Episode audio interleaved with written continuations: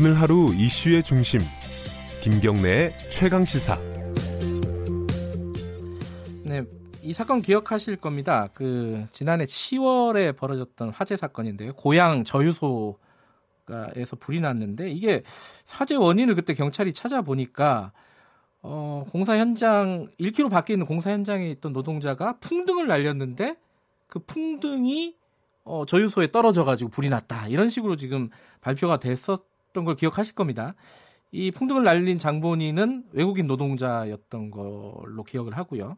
근데 그 이후에 어, 이 사건이 어떻게 진행이 됐는지 뭐 특별히 이제 관심이 없으셨을 것 같은데 인, 관련된 인권이 판단이 나왔습니다. 어, 이 이주 노동자를 수사하는 과정에서 강압 수사를 했다 이렇게 인권위가 판단을 했거든요.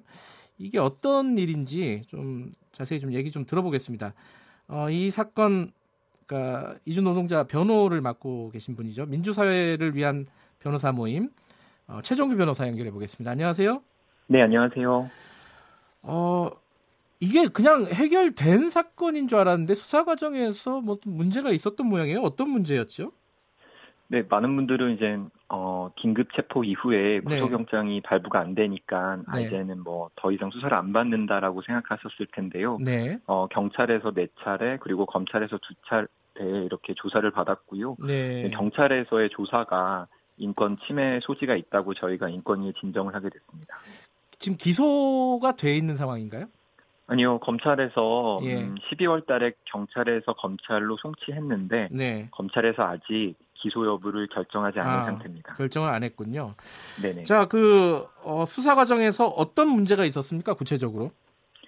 네, 일단 음, 피의자는 성실히 조사에 임했는데요. 네. 어, 여러 음, 저희가 문제 삼은 거는 한 세 가지 정도인데 첫 네. 번째로는 어, 거짓말하지 마라라고 하는 그런 윽박 지르는 수사, 네. 자백을 강요하는 수사 예. 그게 첫 번째였고요. 두 번째는 어, 피의자에 대한 어떤 음, 정보를 너무 과다하게 노출했다. 예. 심지어 이름까지 다 음. 노출된 상황이다. 이런 부분들이 과연 적절한지에 대한 부분이고요. 세 네. 번째는 어, 피의자가 한국말을 어느 정도 하지만 조사를 받을 때 통역을 받을 권리가 존중돼야 되는데 네. 한국말 잘하는데 통역이 왜 필요하냐 이런 식의 반문이 많이 있어서 네. 그세 가지를 문제 삼았습니다.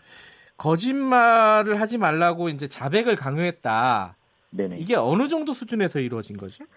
네, 뭐 보통의 수준이었다면 저희가 굳이 인권위에 진정을 하지 않았겠죠. 네. 이제 뭐 피의자의 진술이 뭐 모순된다든지 아니면 객관적 증거에 반한다든지 이런 네. 경우에 거짓말하지 마라, 뭐 네. 진실 사실대로 얘기해라, 뭐 이런 정도의 추궁은 당연히 네. 수사 기법이고 수사에서 당연히 뭐 허용돼야 될 범위일 텐데요. 네. 어, 인권위의 결과에도 나온 것처럼 음, 4차 조사 때는 무려 123회나 거짓말하지 마라. 라고 하는 아하. 추궁이 있었는데 네. 그 내용이 더 충격적인 거는 어떤 뭐 모순점이 있어서가 아니라 네. 그냥 경찰이 원하는 답변을 하지 않는다는 이유로 거짓말하지 마라 아하. 이런 식으로 123회나 어, 이런 추궁을 당했다는 것은 예. 정상적인 신분 방식이라고 볼 수 없고 또 저희가 이게 음, 피의자는 어찌됐던 자백을 강요받지 않고 또 네. 진술을 네. 거부할 불리한 진술을 거부할 권리가 있는데 이러한 부분들을 사실 형해화시킨 게 아닌가, 무력화시킨 게 아닌가라고 하는 음. 그런 결정입니다.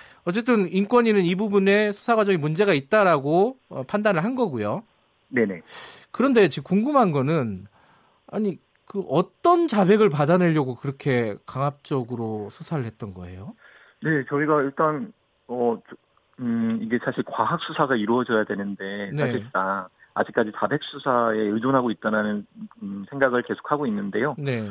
결국 음, 이게 어, 근처에 저유소가 있었는지 알아, 있었는지 몰랐는지 이런 부분들에 대한 아하, 논란이 있었습니다. 예. 예. 피의자는 저유소의 존재에 대해서 정확하게 몰랐다라는 네. 부분이고 또 잔디에 불이 붙은 것을 보고도 그냥 도망쳤냐 아니냐 사실 아하. 이런 부분들에 대해서 피의자는 일관적으로 예. 저유소의 존재에 대해서 정확하게 몰랐다 그리고 불이 붙은 걸 알았다면 당연히 그걸 끌려고 한다든지 아니면 신고를 했었을 텐데 네. 전혀 보지 못했고 그냥 풍등을 찾으러 갔다가 자기도 어디에 떨어진지 몰라서 그냥 돌아왔다라고 하는 진술이 일관됐는데 네. 이 부분에 대한 객관적 증거가 없기 때문에 결국 네. 피의자의 자백을 받아내려고 음. 이렇게 안간힘을 쓴 게 아닐까라고 저희는 의심하고 있습니다.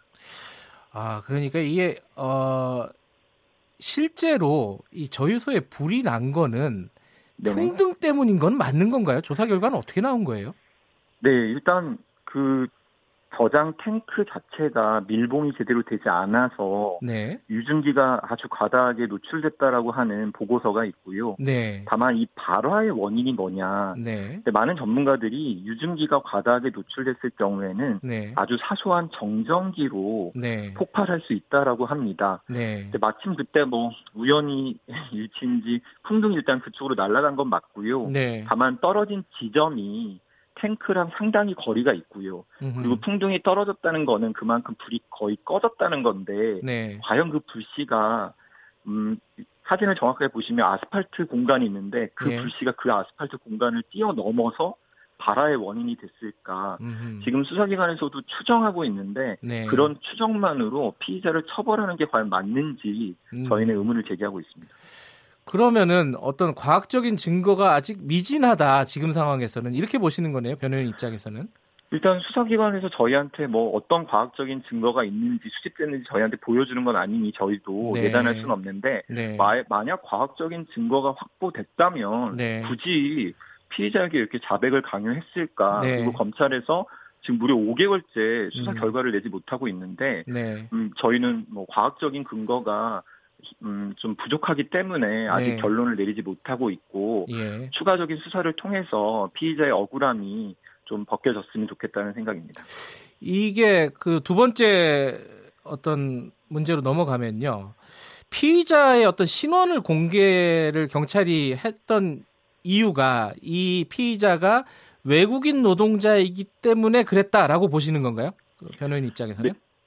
네, 저희는 그렇게 보고 있습니다. 왜냐하면 네. 사실 그 전날 그 학부모들이 날린 풍등을 사실 주어서 피의자가 날린 건데 예, 기억이 나네요. 만약에 네. 학부모가 날린 풍등으로 인해 폭발이 됐을 경우에 예. 이런 식의 어떤 마치 뭐 테러를 한 것처럼 네. 이런 식으로 어, 공표를 했을까 이렇게 음. 피의자 신분을 노출시켰을까에 대해서 저희는 강하게 의문을 제기하고요. 네. 네, 경찰 수사 사건 등에 등의 공보에 관한 규칙에도 익명 사용의 원칙을 규정하고 있는데 네. 이 사건이 그렇게 예외를 둘 만큼 음. 사실 지금 뭐 경찰과 검찰에서도 이거를 뭐 실화라고 하지 방화라고 네. 하지 않지 않습니까? 이거는 실수인데 네. 국민 누구나 풍등을 날릴 수 있고 이주 노동자도 풍등을 날릴 수 있는데 네. 마치 고의로 네. 저유소를 폭발한 것 마냥 이런 식의 어떤 보도나 이런 음. 식의 어떤 공표는 사실상 아, 이주 노동자는 위험한 사람이구나라고 하는 네. 그런 편견을 더 강화시키는 게 과연 우리나라 국익에도 무슨 도움이 되는지 이런 네. 부분들에 서 심각한 우려를 표했고요. 네. 인권위도 이런 부분들을 명확하게 명시했습니다. 경찰도 문제가 있지만 언론도 문제가 있다 이렇게 보실 수 있겠네요. 네, 사실 이 문제는 어, 저유소의 관리가 부실하게 된 부분이 사실 너무나 중요하고 저 네. 최근에도 네. 지금 유증기가 유출돼서 200여 명이 뭐 지금 병원에 갔다고 하는데 네. 사실 이 사건으로 인해서 풍등을 날리지 말자.